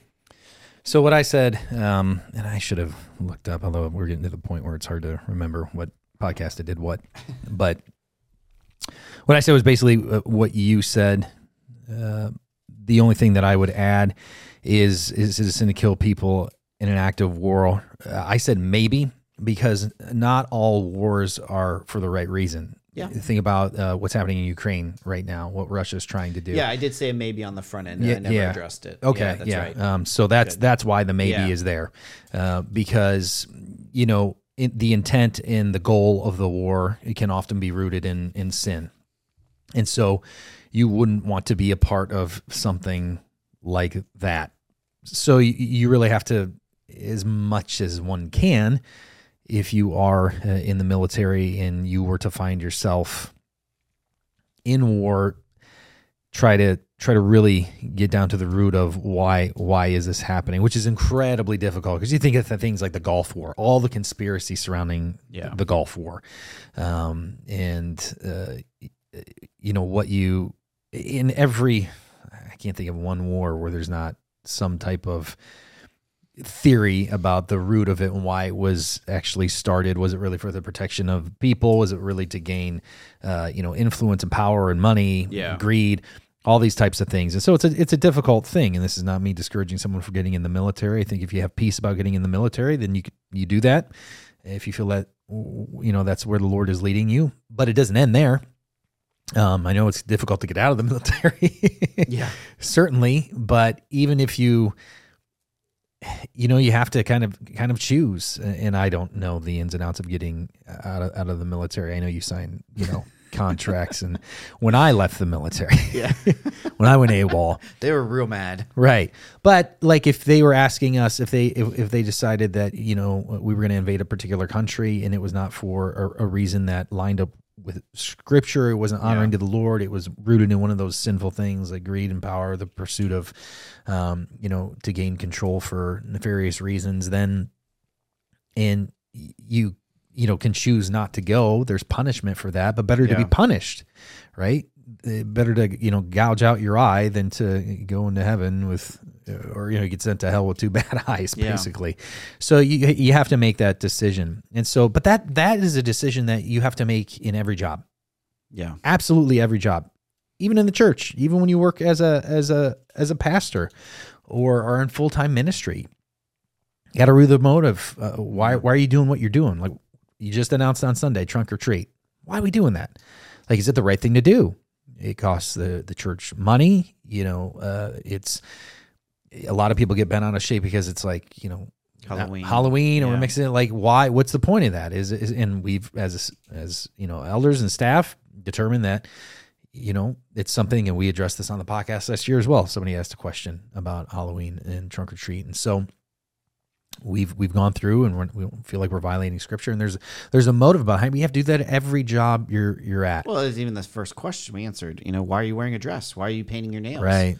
What's your motive? Yeah, It's it- beyond the external adornment. It's the motive. Yeah, if you have a boss that's asking you to do something that you're not comfortable with, that you feel violates scripture, Yeah. and I know a lot of us are like, well, we need money and we need a job, but who who provided who provides? You just read it. We worried about your food or your clothing. Like, look at the birds, look at the lilies. Like, seek first my kingdom. And seeking first God's kingdom means being willing to sacrifice your your comfort and security and I'm air quoting again, stability of a job, a relationship. Think about a relationship you're in, uh, not a marriage relationship. We know what the Bible has to say about divorce and wanting to work those things out, and and and but you know there are there are unhealthy relate. You have you have friends, not you specifically, Mark, maybe Chad. you have.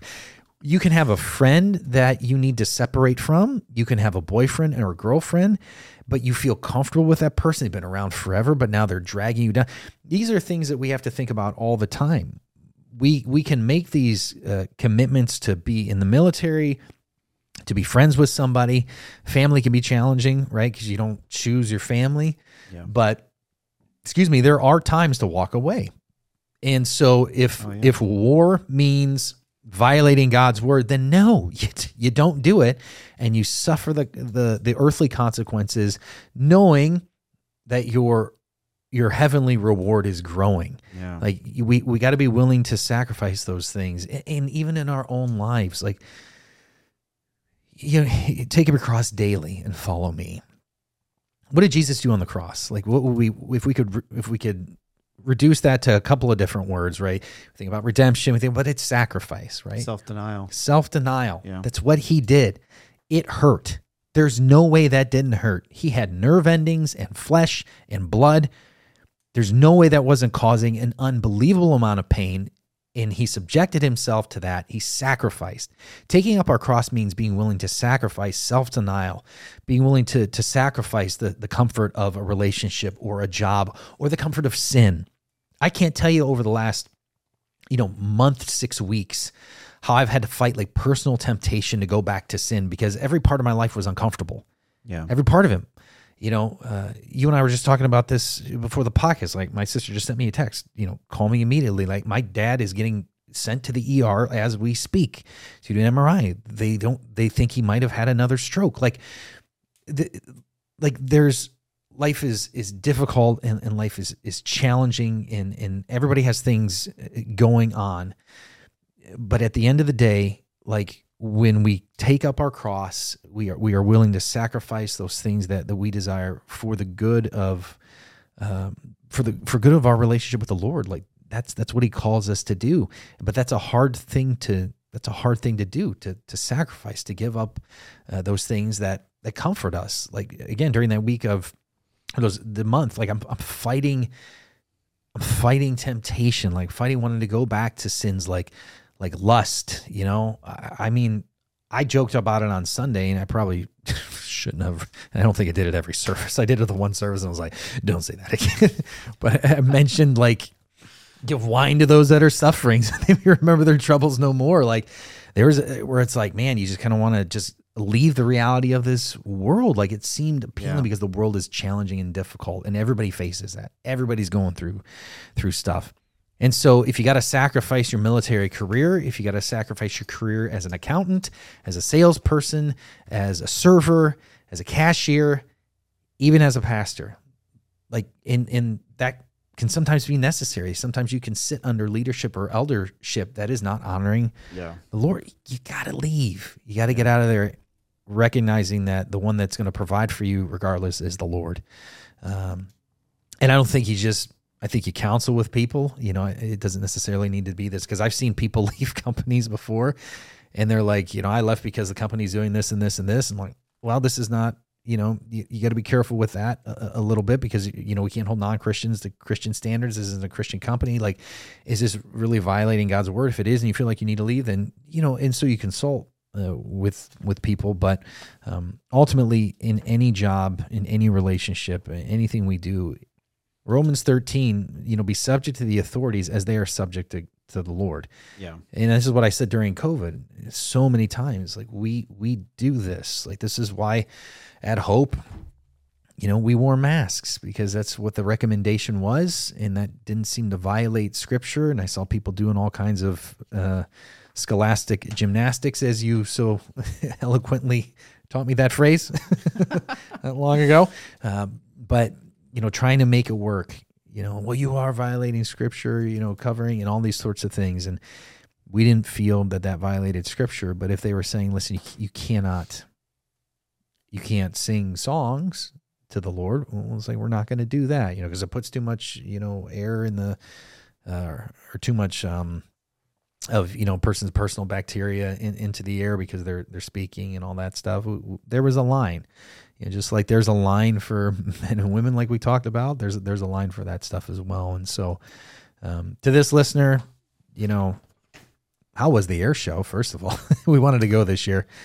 Did you go? No. Um. I love the air show. Rachel wasn't feeling well, and I didn't want to take Henry by myself because he needs So Friday. Uh, four sets of or two sets of eyes on him. Saturday. Saturday we went on a bike ride in the Metro Parks uh, Rocky River Reservation, Yeah, and it was Cece's first time I saw those on a photos. bike without training wheels. I hearted that on Brandy. she made five five and a half miles. well. Her father is a, a well trained, highly trained uh, cyclist. Used to be. right. Um, well, she's young. It was nuts. But anyway, That's we're really we're uh, winding down and we're on the trail. You know, beautiful day, beautiful day, and out of nowhere, the Thunderbirds are directly over our heads, That is and it was. I thought we were gonna die. really. like, I like they were directly above our heads. Probably, I don't know. It felt like twenty feet above our heads. Like four of them out of nowhere because you don't hear them coming. It's just like thunder. They're Right. Immediately, You hear them once they're gone. and then and then it was like I I'm I'm amazed my kids survived. Like Cece just you know melted down and lost it, but Oscar and Veda held together. Yeah. And then out of nowhere, the fifth one came. It died down, and like, okay. And then the fifth one came out of nowhere, and it was just as loud as the first four. And whew, They were probably cooking. So- yeah. Powerful. Cool. no air show for us. No, no, not no, not if they. Yeah. For CC. it was so unexpected. We figured we, you know, Henry is dying to get inside of an airplane because he loves speedometers. Yeah, Like he watches these videos, these car startup videos where it's just different dashboard after different dashboard. yeah, People make these, they have millions of views, and a dashboard will come up and it'll be like, look at that, Yukon Denali. and I don't know how he knows the difference. Like he, he gave, one came up, uh, was it yesterday, last night? And he's like, look at this Maserati. Nowhere on the thing does it say Maserati. yeah. Um, but it, and then it eventually the camera panned down and it said Maserati on the like the screen. I'm like, I was get memorizing this stuff, but he wants to get in there because there's tons of gauges. Yeah. Um, and so my brother-in-law is in the military. Um, I think he's in the Air National Guard now, uh, but he was in the Air Force for a while and he works the air show. He's Yeah. he's a Oh, recruiter okay. now for the Guard, and uh, he had tickets, but parking was sold out. Rachel's still recovering, so she couldn't walk too far. Yeah. I'm, you know, still nursing this back a little bit. Yeah. I was on fire on Sunday, just standing forever. I just went home and pounded a bunch of Motrin and tried to lay down for a little bit, but, um, but my brother-in-law said it was a lot of that, a lot of planes just f- flying over. And we've been air shows before, but we were hoping you could kind of get in them. But that that's, that's the thing. Like I also r- realized that I'm going to be arguing with a six and a half year old about getting in the cockpit. Yeah. Like you know, because a lot of times, like at the uh, Air Force Museum, you can walk up on these ladders and look in from a distance. But he's going to want to sit in that seat. Yeah. He's not going to be able to process that. So I'm like, we'll just stay at home. Yeah, there's got to be somewhere you can do that. I, I was thinking about the Air Force Museum, Yeah. maybe. Yeah. Um, but he, yeah, he really wants to get in. I don't know if you, any listeners out there that own a plane. if my son could have five minutes just to look in your plane, we would, we will pay you. we would love, Touch a plane. touch a plane. Um, but yeah, uh, to this listener, uh, you know, thank you for for asking this question. And again, just you know, if you've got peace about uh, going in the military, fantastic. You know, we're thankful for those that serve. It's one of the ways. Uh, it's part of God's grace, I believe, in protecting, uh, you know, His creation. Yeah, but just make sure you, if you can, that you stay, you keep that sensitivity to uh, the Holy Spirit and that feeling of peace. We are not our careers. What we do is not who we are. And we see that all the time. It's one of the biggest issues I think in the world today is we have reduced who we are to what we do. Yeah. And uh, on all levels, men, women, you know, you know, I'm a mom. I'm a dad, I'm a pastor. I'm a, Yeah. you are, but that's that's that's more what you do, not necessarily who you are. And so we got to make sure that we get our identity from that, and and we'll we'll know if our where our identity comes from when the when the rubber meets the road, and we've got to make a decision to to move on or move past or move away from a relationship or a job because uh, it's leading you to sin, it's causing you to stumble. Um, or uh, they're asking you to do something that is violating God's word. Um, Yeah. I think it's an important thing. So, all right, we should probably stop there. We've, Yeah. you I think? think that's good. Yeah. Um. Anything else? Anything else you want to talk about? No. No. You feel good about this? Yeah, I feel good. Yeah. Feel good. This was good. Have we ever done just you and me? I don't. I don't think so. I don't know. I th- yeah, I don't know. I, don't I feel like this is what we do in your office, though. Very much we could have recorded this in your office. I don't know if we ever not. Yeah. Yeah. We got for lunch today. I opened up the fridge and I saw a cheese stick and I thought, if that's Mark's, why is it in the fridge? because right about now you'd be I mean no, you, that's my afternoon cheese stick. okay. So it'll have. you, you it'll mentioned go- two to three hours for good pocket cheese. yeah, it'll go in my pocket at lunch. Yeah. and then I'll have it in the afternoon. Yeah. And then I saw uh, underneath it what was in the the bowl? Uh, salad and chicken. Salad and chicken. Did you did you grill at all this weekend or smoke anything? Grilled burgers. Okay. Um, yesterday. Yeah, that's about it. What is your perfect burger topping? Um. Oh, I don't know. I do ketchup and mustard by default, and then I've really been into Yellow mustard? Uh, yeah, yellow mustard. Sorry. Um, really into raw onions. Really? Raw white onions. You should you should hook up with uh, Rachel and talk about that. She's Yeah. a huge fan. Yeah. Like her burger, it, we go to Five Guys and get a burger or, or something, and then I you know pick it up and bring it home. If they forget the onions, yeah, like chopped up. she's almost like, "What is the point of Yeah. this?" She likes them raw and chopped up, and yeah, I had them. I, I had those. I had them. On, Condado has tacos that have raw white onions on the top, okay, and that kind of was like eye opening to me. And then I've yeah. I feel like onions. You've you've have been around for a while, and you've been familiar with them. I think that's a fair statement. yeah, so I had that. Yeah, I ate a condado, and they just put them on their taco. Uh, this taco I got, and I was like, "This is amazing." And since then, uh, yeah, hot dogs and hamburgers, everything. I just white onions. So you're going to the store buying a whole onion and chopping, or you buying pre-diced? Oh no, we cut them up. Yeah, we 'em uh, up. Brandy always buys onions. We always have onions in the house for some reason. Actually, She uses them a lot. you guys ever go to the uh, Costco? Uh, no. We just recently got a membership there. Well, I I know so many people that go there. I just have them buy stuff for me. Like that's, you? Okay. that's actually where I get the briskets I smoke. I get them from Costco, but Okay, like Zach just bought me a, cos- a brisket last week. did he? Yeah. Okay.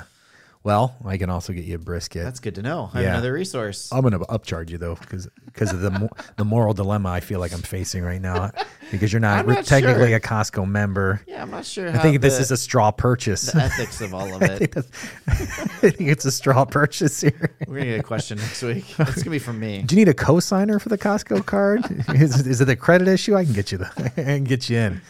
I've thought about it. I should just get a membership for So just for meat purposes. It was it was sixty dollars. yeah, And you know, I we eat a lot of meat. yeah, Uh, we try to eat too. healthy, and meat is obviously um, very healthy.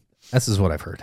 Um, you know, try to keep the protein intake up, and the price of food has just gone up significantly. Yeah. And so, with the amount of chicken and beef I eat, Yeah, like because I get really lean cuts of steak, and I'll eat that, yeah, maybe tw- twice a a a month. I'll do because I rotate things, so I'll do like uh, lean cut of beef, yeah, and I've been doing uh, bison as well. And just the savings in meat alone yeah. was I feel like I. sixty more than sixty dollars. if we walk through Costco, like shop there, I feel like we would just buy so many other things that we would normally buy.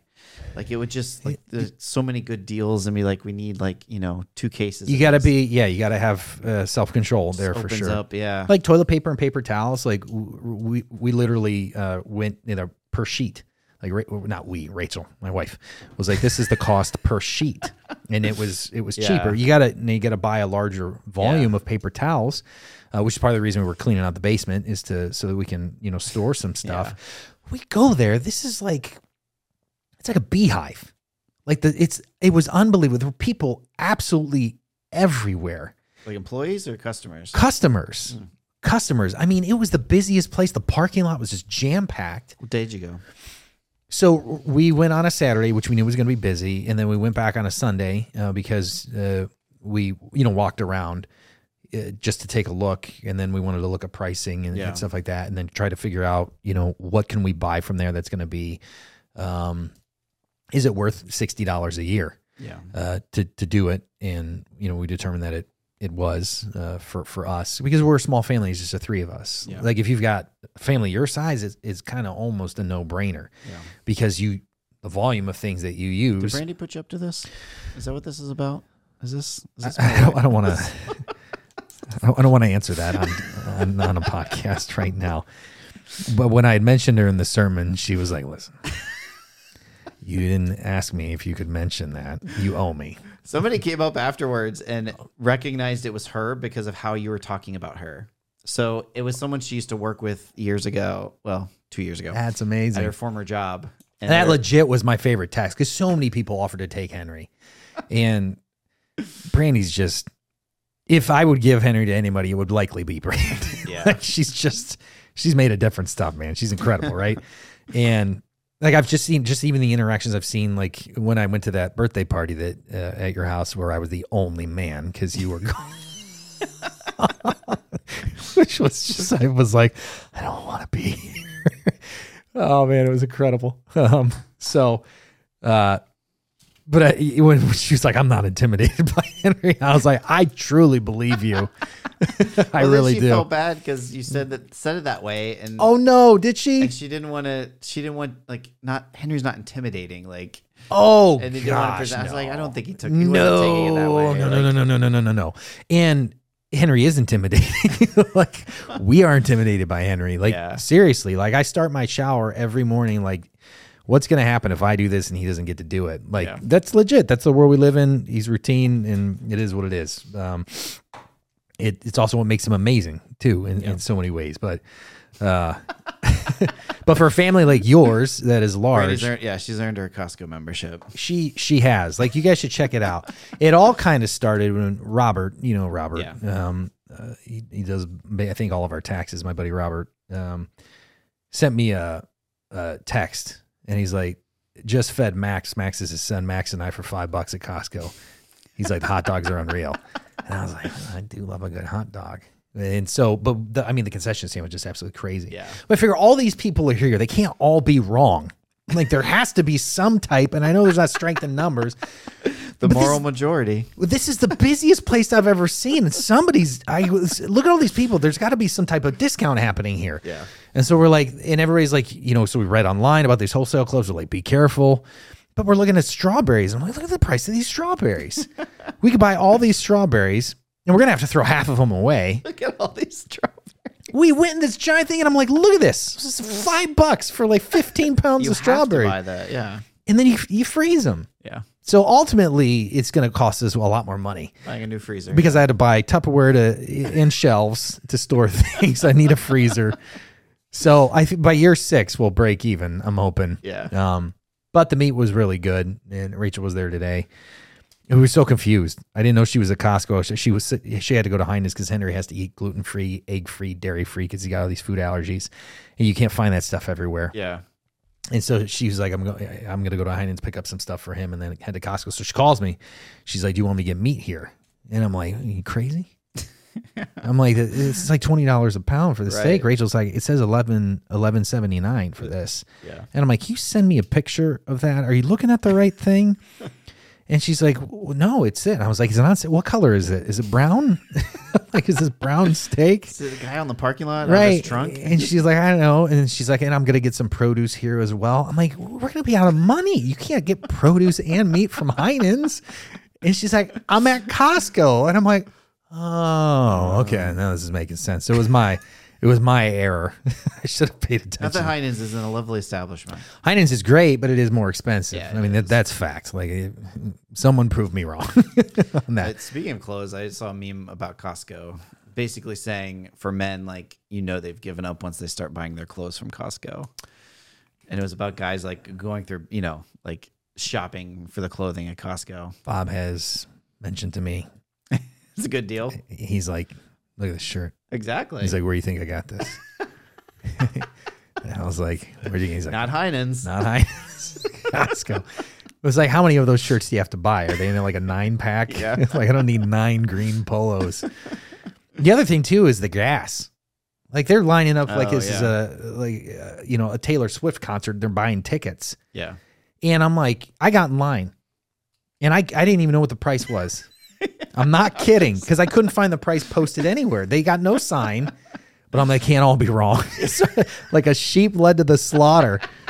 Rachel's like, you got like three quarters of a tank. I'm like, I'm not missing out on whatever's going on over here. I'm gonna I'm gonna top off with whatever deal they got going on. like this is all real. Like Rachel could document this. I couldn't find a price. She's like, "What is it?" And so we're online. I'm like, "I'm getting in line. I'm not." I'm just like applying this to the questions we. Oh, I know, I know, I know. the worst possible outcomes of like obeying your government. Like, right. I'm trying to communicate. And I tried to do it on Sunday. Like I don't practice what I preach. like it's just listen. If Costco's the devil, I might be in trouble. That's all I'm saying. The pizza there too. People walking out with with pizzas. We get their pizza sometimes for CR.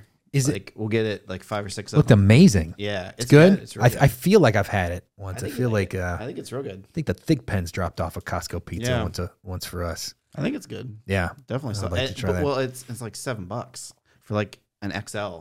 yeah. You can't you can't beat that. Are we doing this? Are we going to Heinen's for lunch? It might be. all right. Well, let's wrap this up. I apologize for all the uh, uh, the uh, uh, Costco talk at the end there, listeners.